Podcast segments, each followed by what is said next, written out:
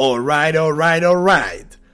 Questo è il marchio di fabbrica che distingue il protagonista dell'episodio di oggi, Mr. Matthew McGonaghy.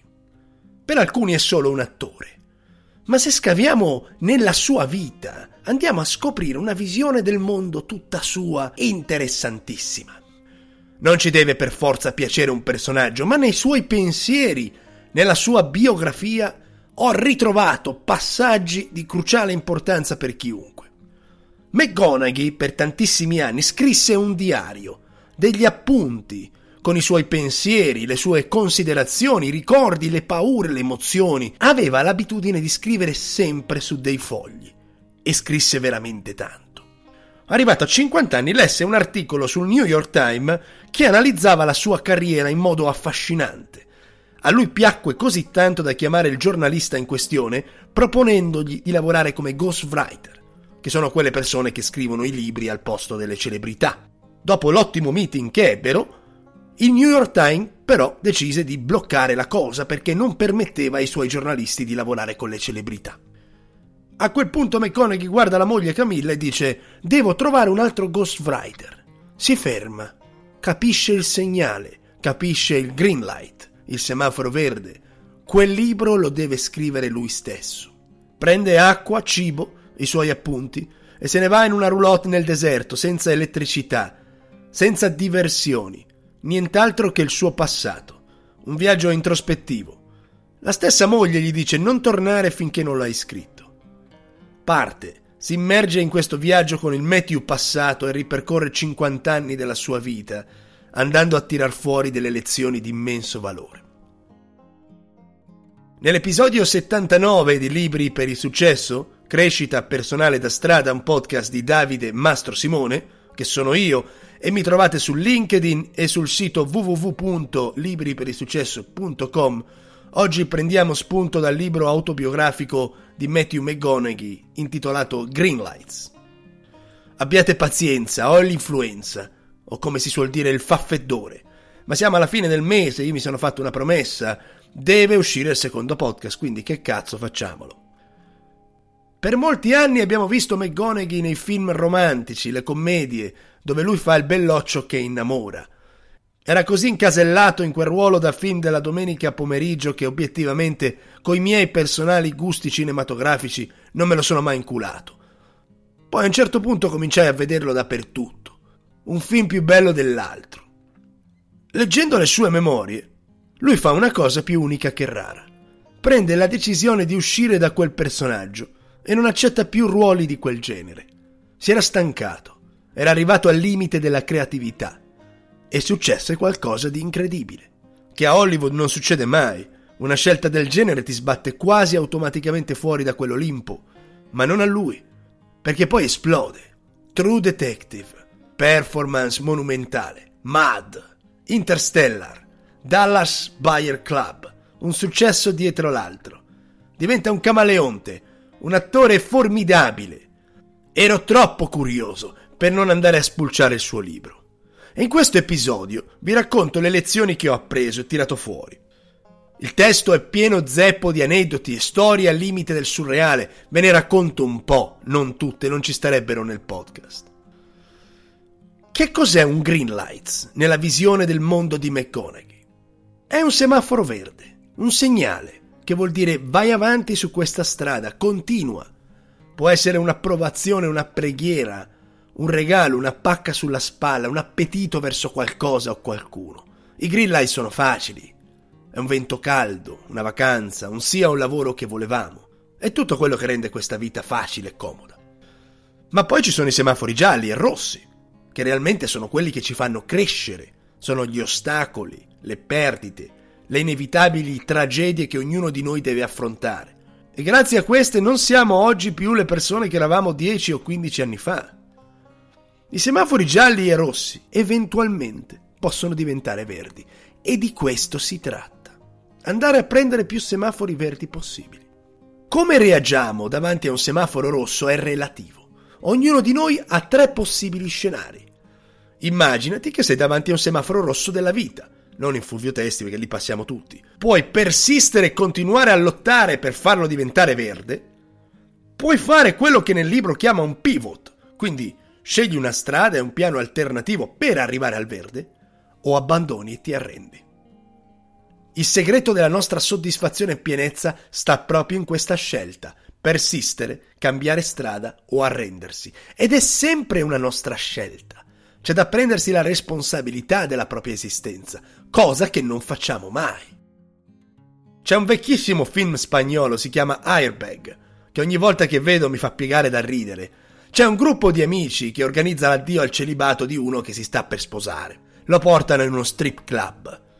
Lui, preso dalla foga, dal divertimento e chissà da quale pensiero torbido, ha un incontro ravvicinato con una delle ragazze del club. Durante questo incontro mette la mano dove non avrebbe mai dovuto metterla uno che si sta per sposare e gli si sfila l'anello di fidanzamento che finisce dentro la ragazza. Dentro. Quando poi il giorno dopo il malcapitato, o meglio il coglione, se ne accorge, il film diventa un'esilarante ricerca di questo anello. Ma c'è un bellissimo siparietto dove il protagonista dà la colpa agli amici, dicendo voi mi avete portato lì, siete delle merde, mi avete messo in questa situazione. Un amico gli dice, uè, fermo, la mano ce l'hai messa tu, non noi.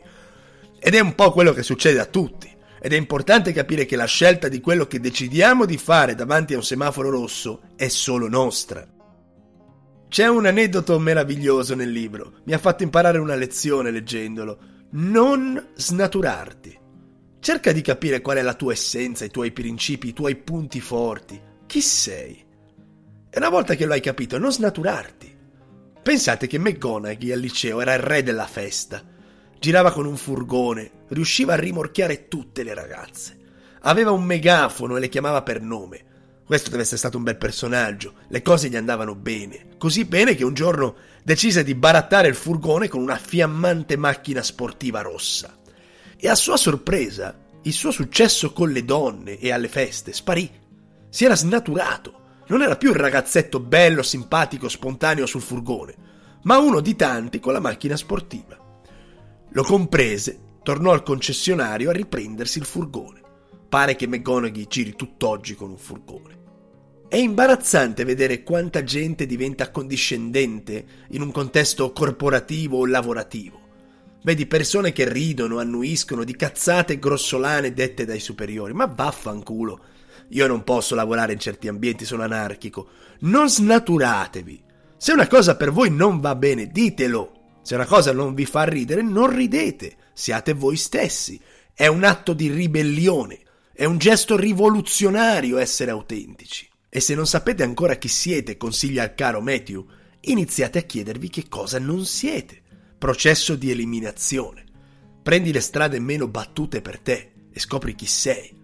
L'introverso ha bisogno di buttarsi in mezzo alla gente, l'estroverso di ricercare periodi di solitudine, di introspezione.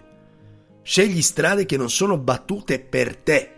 Non pensare se sono o no battute dalle masse, pensa a te stesso, ricerca chi sei. Dopo le superiori, Essendo parte del Rotary Club, McConaughey decide, anche per scoprire meglio cosa desiderava fare nella vita, di prendersi un anno di intercambio all'estero. Va in Australia a vivere con una famiglia australiana, nella provincia di Sydney. Gli fanno promettere di non tornare prima della scadenza dell'anno. Questa è l'unica condizione, lui accetta. Ma quell'anno si rivela drammatico, estremamente duro, perché non è a Sydney, ma finisce in una remota cittadina di 300 persone in una famiglia estremamente bizzarra, che fa di questo periodo un inferno. E lì comprende tante cose, ma soprattutto una. Molti di noi oggi sono depressi. È una malattia moderna, terribile, la tristezza, la solitudine, qualcosa che attanaglia l'anima. Il modo in cui lui la supera è creando una struttura. Diventa vegetariano, decide di allenarsi in maniera estrema ogni giorno, si butta sulla lettura. Queste cose lo salvano dalla nostalgia, dalla solitudine e lo cambiano. Torna più forte, torna più consapevole, più duro, più preparato. Questo atteggiamento non lo abbandona più per tutta la vita. Tanto che appena raggiunge la fama, scappa subito, cerca dei momenti di solitudine nei viaggi. Ne fa uno in Sud America e uno in Africa cercando abbracci veri di persone che non lo conoscono per la sua popolarità, ma solo per chi è stato quei giorni. È difficile poi vivere nel dubbio che chi ti sta a fianco vuole qualcosa da te e non sta solamente godendo della tua compagnia. Quindi crea una struttura, ti salva, ti fa galleggiare. Crea oggi una struttura, allenati, leggi, scegli un tipo di dieta sana, passeggia, viaggia da solo, conosciti, fino a che non impari a stare bene con la persona più importante per te stesso, tu. Finiamo a vivere vite che odiamo per scelte che facciamo. Prima di fare quello che puoi fare, chiediti se vuoi farlo. McGonaghy divenne sempre più bravo come attore. Lui improvvisava tanto, trasformava i personaggi, fino a un punto che in un provino si sentiva così sicuro che decise di andare a braccio. Però ha preso una lezione importante. Nella vita la preparazione è tutto. Non si rese conto che il copione del personaggio in questione non era altro che un monologo di qualche minuto in spagnolo. Rimase di stucco, chiese una quindicina di minuti, lo imparò e lo fece, ma da quel momento in avanti la preparazione diventò parte integrante del suo operato. Ed è molto facile cadere nella trappola del sapere troppo, del sentirsi estremamente sicuri, così sicuri da non prepararsi. A me succede sempre, ma ad oggi non ho mai fatto un podcast per voi senza prepararmi, senza leggere il libro. È una questione di onestà intellettuale. Sai che cazzo ci vuole andare su internet? Trovi 20 riassunti e fai un riassunto del riassunto. Niente, in due ore ve lo faccio. Ma poi dov'è la mia essenza? Il mio viaggio personale. Io trovo piacere nel sentiero, nel fare il percorso che mi porta a un podcast, non nel risultato finale. Tanto che non li risento i miei podcast. Ne ho così tanto le palle piene che non riesco a sentirli. Lo stesso McGonaghy dice che lui ama il processo per arrivare a un film, non il film stesso. Se ami il processo di quello che fai, scopri te stesso, indipendentemente dal risultato. E io penso che se rispetti il processo, i risultati sono migliori. È l'impegno che ci metti nel fare le cose. C'è una frase stupenda nel libro, mi ha colpito. A volte la scelta che fai non è così importante come l'impegno che ci metti in quella scelta. Per la puttana. C'è un'altra lezione che mi ha catturato soprattutto perché sono il primo a non metterla in pratica. Ho sempre avuto la sindrome dell'impostore. Non sono mai soddisfatto di quello che faccio, soprattutto quando lo condivido, lo divulgo. Ho come la sensazione di non meritarmi certe cose che succedono. Non so perché. Credo abbia origini profonde, ci sto lavorando. Nel libro ne parla. Dice che se hai qualcosa davanti e la vedi, prendila. È lì perché te la meriti, perché te la sei guadagnata. C'è sicuramente gente molto più brava di te o di me ma se sei lì davanti, in un modo o nell'altro, ci sei arrivato tu. Hai preso un semaforo giallo e lo hai trasformato in verde. O hai trovato un semaforo rosso e hai cambiato strada e sei lì, prima degli altri. O semplicemente hai visto qualcosa che gli altri non vedevano. Prenditela, te la sei guadagnata. Non è mai frutto del caso, è sempre frutto delle scelte che hai fatto. È meraviglioso quello che succede quando diventi consapevole e responsabile della tua vita. Ti prendi l'onere delle colpe e la responsabilità delle tue cazzate, ma ti prendi anche i crediti e le medaglie dei tuoi successi. Tutti noi oggi stiamo vivendo, è un dato di fatto. Se ascolti il podcast sei vivo e la tua esistenza è il tuo curriculum, la tua storia. Se non ti piace il personaggio che stai interpretando, cambialo Cambialo subito, è come nel cinema. E un altro dato di fatto inevitabile è che finirà questa storia. Quindi già che ci sei, non limitarti a sopravvivere, sforzati. Il cambiamento è sempre un processo doloroso. Guardati intorno senza andare troppo lontano con la vista. Quello che vuoi è quello che puoi vedere. E quello che puoi vedere sta davanti a te. Se non ti piace, spostati. Grazie.